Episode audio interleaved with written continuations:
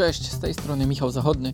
Miło mi gościć Cię w moim podcaście, w którym będę od taktycznej strony opowiadał o meczach, które obejrzałem, zawodnikach, których gra mnie zainteresowała, ale też o trenerach, zmianach, trendach i wydarzeniach, które warto przedyskutować. Coś dziwnego dzieje się z Pepem Guardiolą i jego Manchesterem City. Niedawno Hiszpan powiedział, że mecz z ostatnim w tabeli Sheffield United był najtrudniejszym w sezonie. John Stones nagle jest jednym z najlepszych obrońców w Premier League. W niecałe dwa miesiące odmieniły się losy ekipy Guardioli. Po 12 meczach wygranych z rzędu i 19 kolejnych bez porażki, po prostu trzeba spojrzeć bliżej na wielkiego faworyta wyścigu o Mistrzostwo Anglii. Zacznijmy więc od przypomnienia, czym City się zawsze wyróżniało. W poprzednich czterech sezonach Guardioli w Anglii średnia goli strzelonych przez jego drużynę wynosiła 2,5 bramki na mecz. Zresztą dwukrotnie udawało im się przekraczać barierę 100 goli w Premier League. Jednak średnia w obecnych rozgrywkach jest o kilkadziesiąt procent niższa, co sugerowałoby wniosek, że obecna charakterystyka lidera Premier League po prostu nie współgra z tym, co dotychczas tworzył Guardiola, a że właśnie w karierze szkoleniowej osiągnął on pół tysiąca wygranych spotkań spotkań, to tym ciekawiej będzie spojrzeć na to, czy faktycznie wynalazł inny sposób wygrywania na ten dziwaczny sezon. Sam Guardiola rozróżnia dwa etapy tych rozgrywek, których granica przebiega w grudniowych derbach Manchesteru zakończonych bezbramkowym remisem. Możecie już nie pamiętać tego meczu, bo był on po prostu słaby. Żadna z drużyn nie chciała się otworzyć. Obejrzeliśmy tylko cztery celne strzały. Nawet Pep później przyznał, że mu się nie podobało to, co zobaczył. Przecież zwykle jego drużyny nie podchodzą do rywalizacji tak pragmatycznie lub wyłącznie po to, by nie przegrać. A o przebytej przez City zmianie niech najlepiej zaświadczą kolejne derby Manchesteru, które miesiąc później odbyły się również na Old Trafford i które City wygrało dosyć komfortowo a przede wszystkim już bliżej swojego stylu. Mówiąc o tej pierwszej części sezonu, trzeba zauważyć, że City było bardzo mocno uzależnione od Kevina De Bruyne i jego efektywności w ataku. Po prostu w ofensywie niewiele więcej się działo, co dla zespołu Guardioli nietypowe. Dopiero do dziewiątego meczu musieli czekać na to, by w 90 minut stworzyć sytuację do strzału o wyższej wartości niż dwa gole oczekiwane. Jakby tego było mało, trzy dni po pierwszych w tym sezonie derbach Manchesteru City jeszcze zremisowało z West Bromwich Albion i to na własnym stadionie. Wówczas wydawało się, że nie idzie to w dobrym kierunku, a Guardiola nie dość, że wtedy wkurzał się na asystenta sędziego, to też na męczarnię swojego zespołu. Na konferencji prasowej co chwilę łapał się za głowę lub zwieszał ją niemal do poziomu biurka. Przyznawał, że jego zespół nie jest w stanie kontrolować meczów, no i wszystko zrzucał na nieskuteczność swoich piłkarzy. Możliwe, że te mecze były ostatnimi efektami tego, co w chaotycznych, trudnych do zarządzania drużyną czasach starał się wdrożyć Guardiola. Chodzi oczywiście o większą stabilizację zespołu, który miał nie dopuścić do większej liczby takich meczów jak ten z Leicester City, który City przegrało aż 2 do 5 i od strony defensywnej, którą też się zaraz zajmiemy, zdało to egzamin poprzednim sezonie do pierwszych dni lutego City w 9 meczach straciło przynajmniej dwa gole. Teraz były tylko dwa takie przypadki. Już 20 razy zachowywali czyste konto, czyli tylko o 3 zera z tyłu mniej niż w całych poprzednich rozgrywkach. Wróćmy jednak do ofensywy, która jeszcze niedawno tak irytowała Guardiolę która jest też najbardziej osłabiona, gdy weźmie się pod uwagę kontuzję oraz zakażenia koronawirusem u Gabriela Jezusa oraz Sergio Aguero, Także dlatego najskuteczniejszym zawodnikiem City widzę jest w tym momencie Ilkay Gündogan z siedmioma golami. Do tego we wszystkich rozgrywkach jeszcze żaden z piłkarzy Guardioli nie osiągnął dwucyfrowego wyniku bramek. Można też zaryzykować twierdzenie, że City najlepiej wyglądało gdy na pozycji dziewiątki w trakcie meczu była ciągła rotacja. Jednak kluczem okazuje się nie dyspozycja jednostek, ale gra całości. Dlatego tak zainteresowały mnie ostatnie słowa Guardioli, które były prawdziwą inspiracją powstania tego odcinka. Diagnozując ten okres, gdy z dominacji niewiele im na boisku wychodziło, Pep stwierdził, że jego piłkarze, będąc w posiadaniu piłki, za dużo biegają. To ciekawe określenie, bo przecież wyobrażenie o zespołach Hiszpana jest takie, że właśnie mając piłkę wykonują mnóstwo ruchów, wymieniają się pozycjami i powodują chaos w ustawieniu przeciwnika. Gdy zresztą wszyscy trenerzy starają się wycisnąć resztki sił z przemęczonych sezonem piłkarzy, Guardiola z kolei mówi, że u niego tego wysiłku jest nawet za dużo. Powtórzę się, pozornie wygląda na to, że dzieje się coś dziwnego, ale to tylko pozory, bo Pep tym stwierdzeniem chciał pokazać, że wraca do absolutnych podstaw swojej filozofii. U niego wszystko zaczyna się oczywiście od boiska treningowego. To Guardioli jest Wam doskonale znane, bo murawę dzielą na różnej wielkości strefy dodatkowe linie poziome i pionowe. Ale tak, najłatwiej mu było i w Barcelonie, i w Bayernie, i w City wytłumaczyć fundamenty juego de posición, czyli po prostu gry pozycyjnej. W skrócie chodzi o tworzenie przewagi wynikającej z ustawienia zawodników drużyny, która rozgrywa atak. Piłkarze mają wiedzieć i automatycznie reagować, zmieniać swoją pozycję w zależności od tego, gdzie jest piłka i kto ją ma, by przesuwać się w górę, w dół, w lewo czy w prawo po różnych korytarzach, których w warunkach meczowych nie ma już wyrysowanych, ale te linie są w ich głowach. Marty Perarnau, który jest zaufanym człowiekiem Guardioli i opisywał w książkach jego metody pracy, sprowadza Juego de Posición do 13 punktów, zaczynając od zaaranżowania ustawienia zawodników względem szerokości wysokości boiska, o którym również ostatnio mówił Pep w kontekście powrotu do podstaw.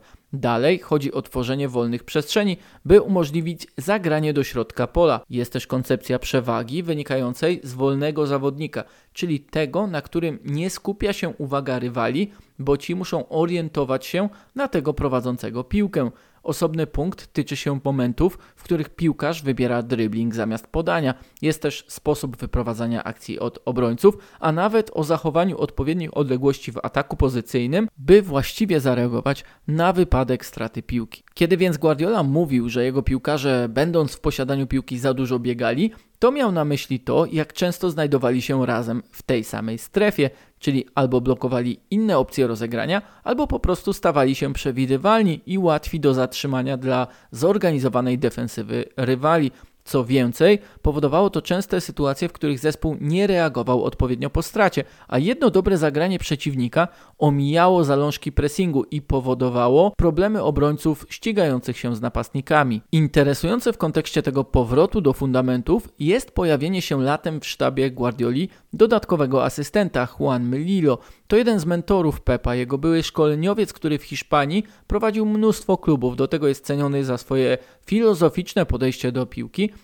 oraz determinację we wdrażaniu konkretnego, ofensywnego stylu gry. Uważa się go za pomysłodawcę spopularyzowanego na przełomie wieków systemu 4-2-3-1. Co ciekawe, w pierwszej połowie sezonu City tak ustawione zagrało więcej spotkań niż w całym poprzednim, choć nie bez problemów. W skrócie, grając bez piłki pressingiem w 4-4-2, miało kłopoty w środku pola, gdy rywalom, zwłaszcza Leicester, Tottenhamowi i Liverpoolowi, udawało się zagrać między najbardziej wysuniętą dwójką w środek pola, gdzie City nie miało już równowagi. Dlatego koniec końców nastąpił powrót do podstaw i 4-3-3. Jednak oprócz fundamentów Juego de Posición Ważniejsze jest to, co sam Guardiola mówił o roli Lilo w jego sztabie. Hiszpan przyznaje, że asystent pomaga mu w myśleniu i analizowaniu meczów na spokojnie, zwłaszcza w tych trudniejszych momentach sezonu. Dodawał, że Lilo wciąż go uczy futbolu, bo nie ma monopolu na wiedzę, nie czuje się wszechwiedzącym. Pep stwierdził nawet, że bez Lilo City nie byłoby liderem. To uspokajanie Guardioli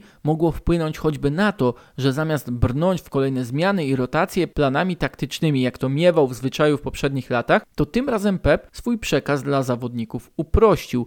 Widzę w tym rękę Lilo, ponieważ przypomina mi się jego wywiad, którego udzielił Sidowi Low, w którym podkreślał, że w jego podejściu podstawą jest przejrzystość komunikacji, uproszczenie zadań taktycznych bez zubożania ich wartości merytorycznej. Jest więc podstawowe 4-3-3, bardziej przejrzyste rozstawienie zawodników na boisku, a nawet bez tak szybkiej i kreatywnej gry, bez zdrowego lub skutecznego napastnika, City zajmuje pierwsze miejsce w tabeli, dominuje nie dla samego posiadania piłki, piłki, lecz po to, by mecze wygrywać.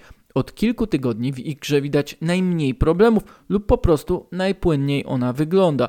Do tego w swoim systemie coraz lepiej odnajdują się kolejne jednostki. Ten sezon jest świetny w wykonaniu João Cancelo, który spełnia rolę fałszywego prawego obrońcy, a więc w atakach pozycyjnych zamiast trzymać się linii bocznej, schodzi do środka pola i staje się pomocnikiem, do tego kreatywnym, grającym odważnie, a między liniami i strefami coraz lepiej odnajduje się prawdziwa perełka Akademii City, czyli Phil Foden, którego naturalność w ruchach jest trudna do zatrzymania. Jednak fakt, że ten pomocnik skrzydłowy, rozgrywający, jakkolwiek go nazwać, tak często otrzymuje piłkę niepilnowany lub po prostu w wolnej strefie i poza kontrolą rywala, pokazuje jego świadomość taktyczną, rzecz nabytą i wyuczoną właśnie poprzez Juego de Posición. W tym wszystkim Guardiola zauważa, że jego piłkarzom zdarza się po prostu coraz mniej błędów. Owszem, nie w każdym meczu są tak rozpędzeni, efektowni jak ze słabiutkim West Bromem na wyjeździe, ale ważniejsze okazuje się to, że nie ma już tylu pomyłek, po których Pep łapał się za głowę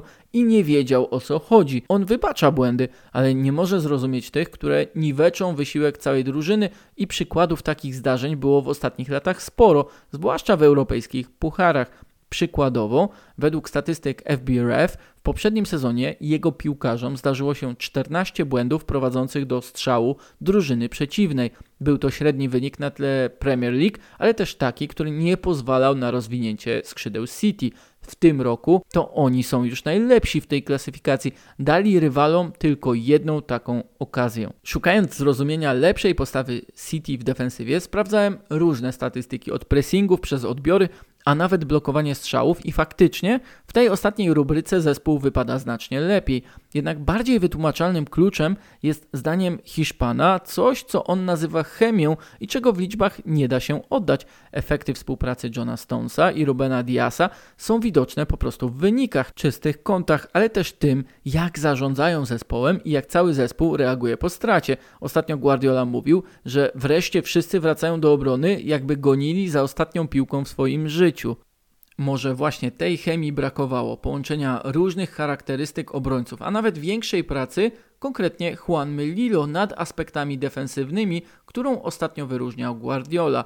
Brakowało przede wszystkim do tego, by dostrzec, jak dobrze broni City, bo przecież liczbowo to już trzeci sezon z czterech ostatnich, w którym z czołowych pięciu lig Europy pozwalają rywalom na osiąganie najniższej wartości goli oczekiwanych. Niedzielne starcie z odblokowanym Liverpoolem zdaje się więc przyjść w bardzo dobrym momencie, by przetestować siłę połączeń w grze pozycyjnej City i wartość odbudowy, jaką przyniósł powrót Guardioli do swoich korzeni właśnie z pomocą Juan Melillo.